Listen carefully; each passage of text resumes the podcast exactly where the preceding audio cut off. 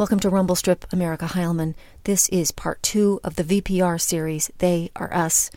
Today's show is called Home, and it explores the role that housing plays in the lives of people with serious mental illness, and how inadequate housing is one big reason why so many people with serious mental illness keep winding up back in the hospital. Welcome. People having mental health crises are going to hospital emergency rooms in record numbers seeking care. We're just the catch all for people. And we can't say no, and we don't say no. We want people to come to us if they're having a psychiatric emergency, 100%. But our doors don't close. They don't close for psychiatric patients, and they don't close for medical patients. And there's times where we can't get out of our own way as far as being able to provide good care for everybody. That's an emergency room charge nurse in Burlington, Vermont, and she's describing a problem that's playing out not just here, but all over the country. Emergency rooms are not equipped to treat people with mental illness, so ER nurses are tasked with keeping them safe and keeping their other patients safe until a bed opens up in one of the psychiatric hospitals around the state, and those beds are in short supply. Frankly, I would call it a disgrace that's Ken Libertoff. He was the director of the Vermont Association for Mental Health for 30 years. We've had uh, confirmed reports that people are sitting in emergency rooms and hospitals for days, for weeks, even in some cases for months, because there is not access to psychiatric care, either in hosp- other hospital settings, in uh, Vermont Psychiatric Hospital, in Rutland Mental Health, or the Brattleboro Retreat or that community mental health centers don't have capacity to handle the acuity of some of the patients there. Here's the CEO of the Brattleboro Retreat, Louis Josephson. If we had people with cardiac conditions sitting in an emergency room untreated, untreated, so you just had a heart attack and you sit in the emergency room for a week untreated till we can find you a cardiac bed in a hospital, people would be up in arms. But you can have bipolar disorder or major depression, have made a serious suicide attempt, and you will sit untreated, having somebody observe you so you don't harm yourself again, sit in an emergency department until you can find an inpatient psychiatric bed. That's acceptable, but it wouldn't be acceptable if it was a more medical condition. So I think that's got to be explained by stigma. We had a gentleman recently who was here for three weeks at least, three weeks. Um, he was depressed. They felt that he needed to be hospitalized, and he was willing to be hospitalized. But most of the hospitals didn't feel like he met criteria for hospitalization, and they get to decide that. But he didn't feel safe going home, and so he was just here. So day after day after day after day, this person's here, and where am I going? And you know, how come nobody wants me? And why can't I get help? And they're not getting it here. It's no better than if we had a had a stall for horses. They have food, water, and shelter. And uh, there you go. There's a small minority of severely mentally ill Vermonters who struggle for years with recurring psychiatric crises and repeated visits to emergency rooms and psychiatric hospitals. But like regular hospitals, psychiatric hospitals are not meant for long term care. You're not supposed to check in and stay. So, where do people go after they leave? And why do so many people keep coming back? In this show, we hear about the role that housing plays in mental health care. Here's Brian Lindcourt, a night charge nurse at the Brattleboro Retreat's Adult Intensive Unit. We had an elderly gentleman who was terribly ill. He thought he was the Lord God of all creation, and this man was horribly sick. And he came in, and we had him for weeks, and eventually got him on medications, and he started to clear and he would tell us how much better he was feeling. And I mean, he came in filthy and dirty and naked half the time. And he got on medications, and they helped. He calmed down. He was more comfortable in his own skin. He could sleep at night. He was eating. He looked 10 years younger than when he walked in the door. And we discharged him into the greater community. So after this man had suffered so much and gotten so much better, and so many hundreds of hours have been invested the resources that we had to discharge him into were a hotel room down on Putney Avenue. So, 16 hours after we discharged this man, I'm driving into work in the middle of a snowstorm, and the man's out there on the side of the road in 20 degree weather making shooting gestures at cars. How am I not going to see this guy again? Again, here's the CEO of the Brattleboro Retreat, Louis Josephson.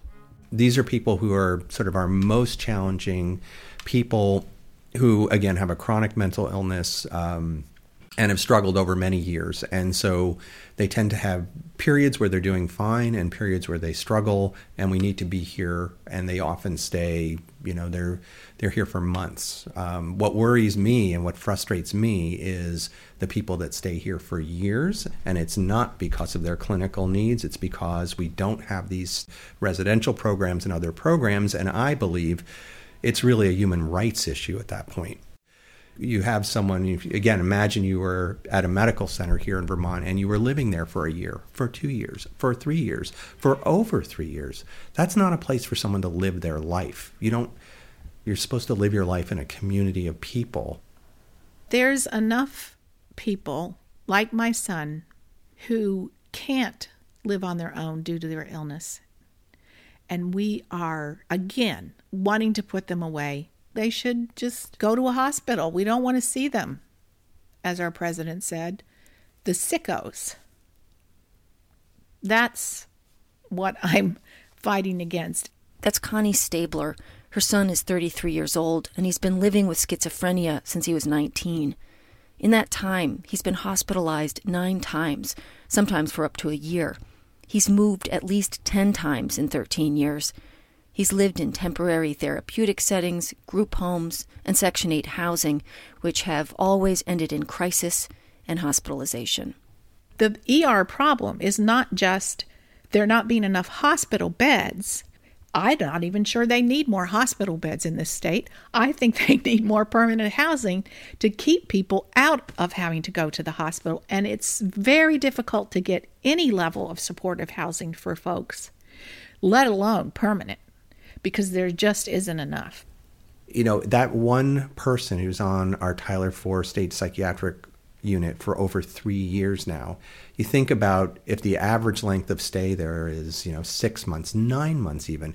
Think of all the patients we could have served in that three year period. And so that's X number of people less waiting in emergency rooms. And I, that happens on all of our units, not just the state hospital unit.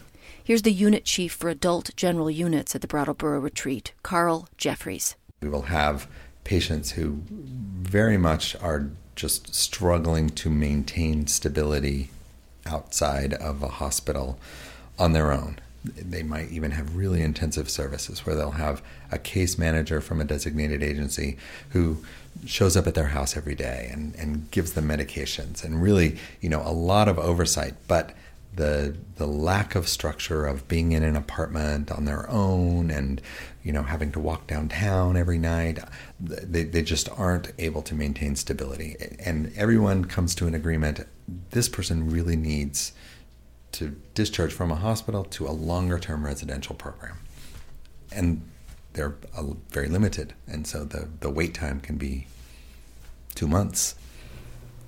So my son you know is sitting uh, in a hospital because he can't there's no place for him to go to. And finally the hospital say i'm sorry he can't stay here anymore. And they put him in some temporary place but he's provided with nothing to do. And he's just going to go out and get into trouble. Um, and at this point i think they finally discovered that after i've been telling them for years that he needs his own room. He cannot share a room. And all of the housing that they have, um, almost all of it, is you know, you share a room. Now, you put two people with schizophrenia in a room together, and what do you think might happen? And so my son, you know, gets aggressive because when he starts to get paranoid, he starts getting paranoid about what this person is saying about them or doing or might do or is threatening, and he's going to threaten them. And then he's got to leave he's got to leave. The Community Mental Health Act of 1963, I believe, was supposed to set up a national system of community mental health centers to care for these people who were coming out of hospitals who didn't need to live their lives there.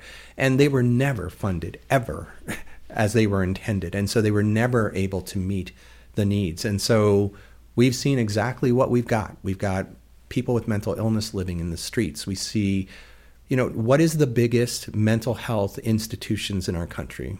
It's our prisons and jails. That's where we're warehousing people literally. We're not treating them very well. That's where people with chronic mental illness are served. And it's expensive and they're not getting good care. So, I mean, that's what we've done. We, we haven't so much deinstitutionalized, taken people out of these big mental health institutions. We've trans institutionalized them. We've just taken them across the river to the correction system and the prison and jails. And that's where they sit. What if it were you? Or what if it were your family member? You don't think they deserve to live in the community and be a productive member because they can and are productive members of our society. They just want respect, they want to live in dignity, and we're not allowing them that opportunity when we lock them up in a hospital, and we're paying to lock them up in that and not have to think about them. I would love to move upstream. Don't wait till Mrs. Smith is ready to discharge on March 10th. She should be in our database. Oh, Mrs. Smith, she has paranoid schizophrenia. She's been in and out of the hospital 15 times. She did well in this program. She didn't do well in that program. And we should be able to analyze that and, and stay on top of it. I, you know, I, I remember saying to one of the other hospital CEOs recently, they all had tuberculosis we would be on them like you wouldn't believe it, observing them taking their medication, making sure they're getting their treatment we would we would try to control the factors that cause people to be in crisis. We should know these people. There are people.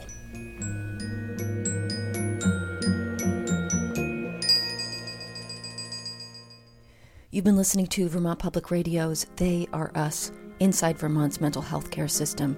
Music for this series is by the bands Godspeed You, Black Emperor, and Esmerine. Additional music from Vermont musicians Peter Cressy, Brian Clark, and Mike D'Onofrio. My big thanks to the professional advisor for this series, Dylan Burns, and associate producers Mark Davis and Claire Dolan. If you have a comment or a story of your own, I would love to hear from you. Just go to rumblestripvermont.com and go to the bottom of the show page. And if you want to check out more mental health resources, visit vpr.net and click on the They Are Us button. I'll be back in a couple days with part three, which is a program about being the parent of an adult child living with schizophrenia. I'm Erica Heilman. Thanks a lot for listening.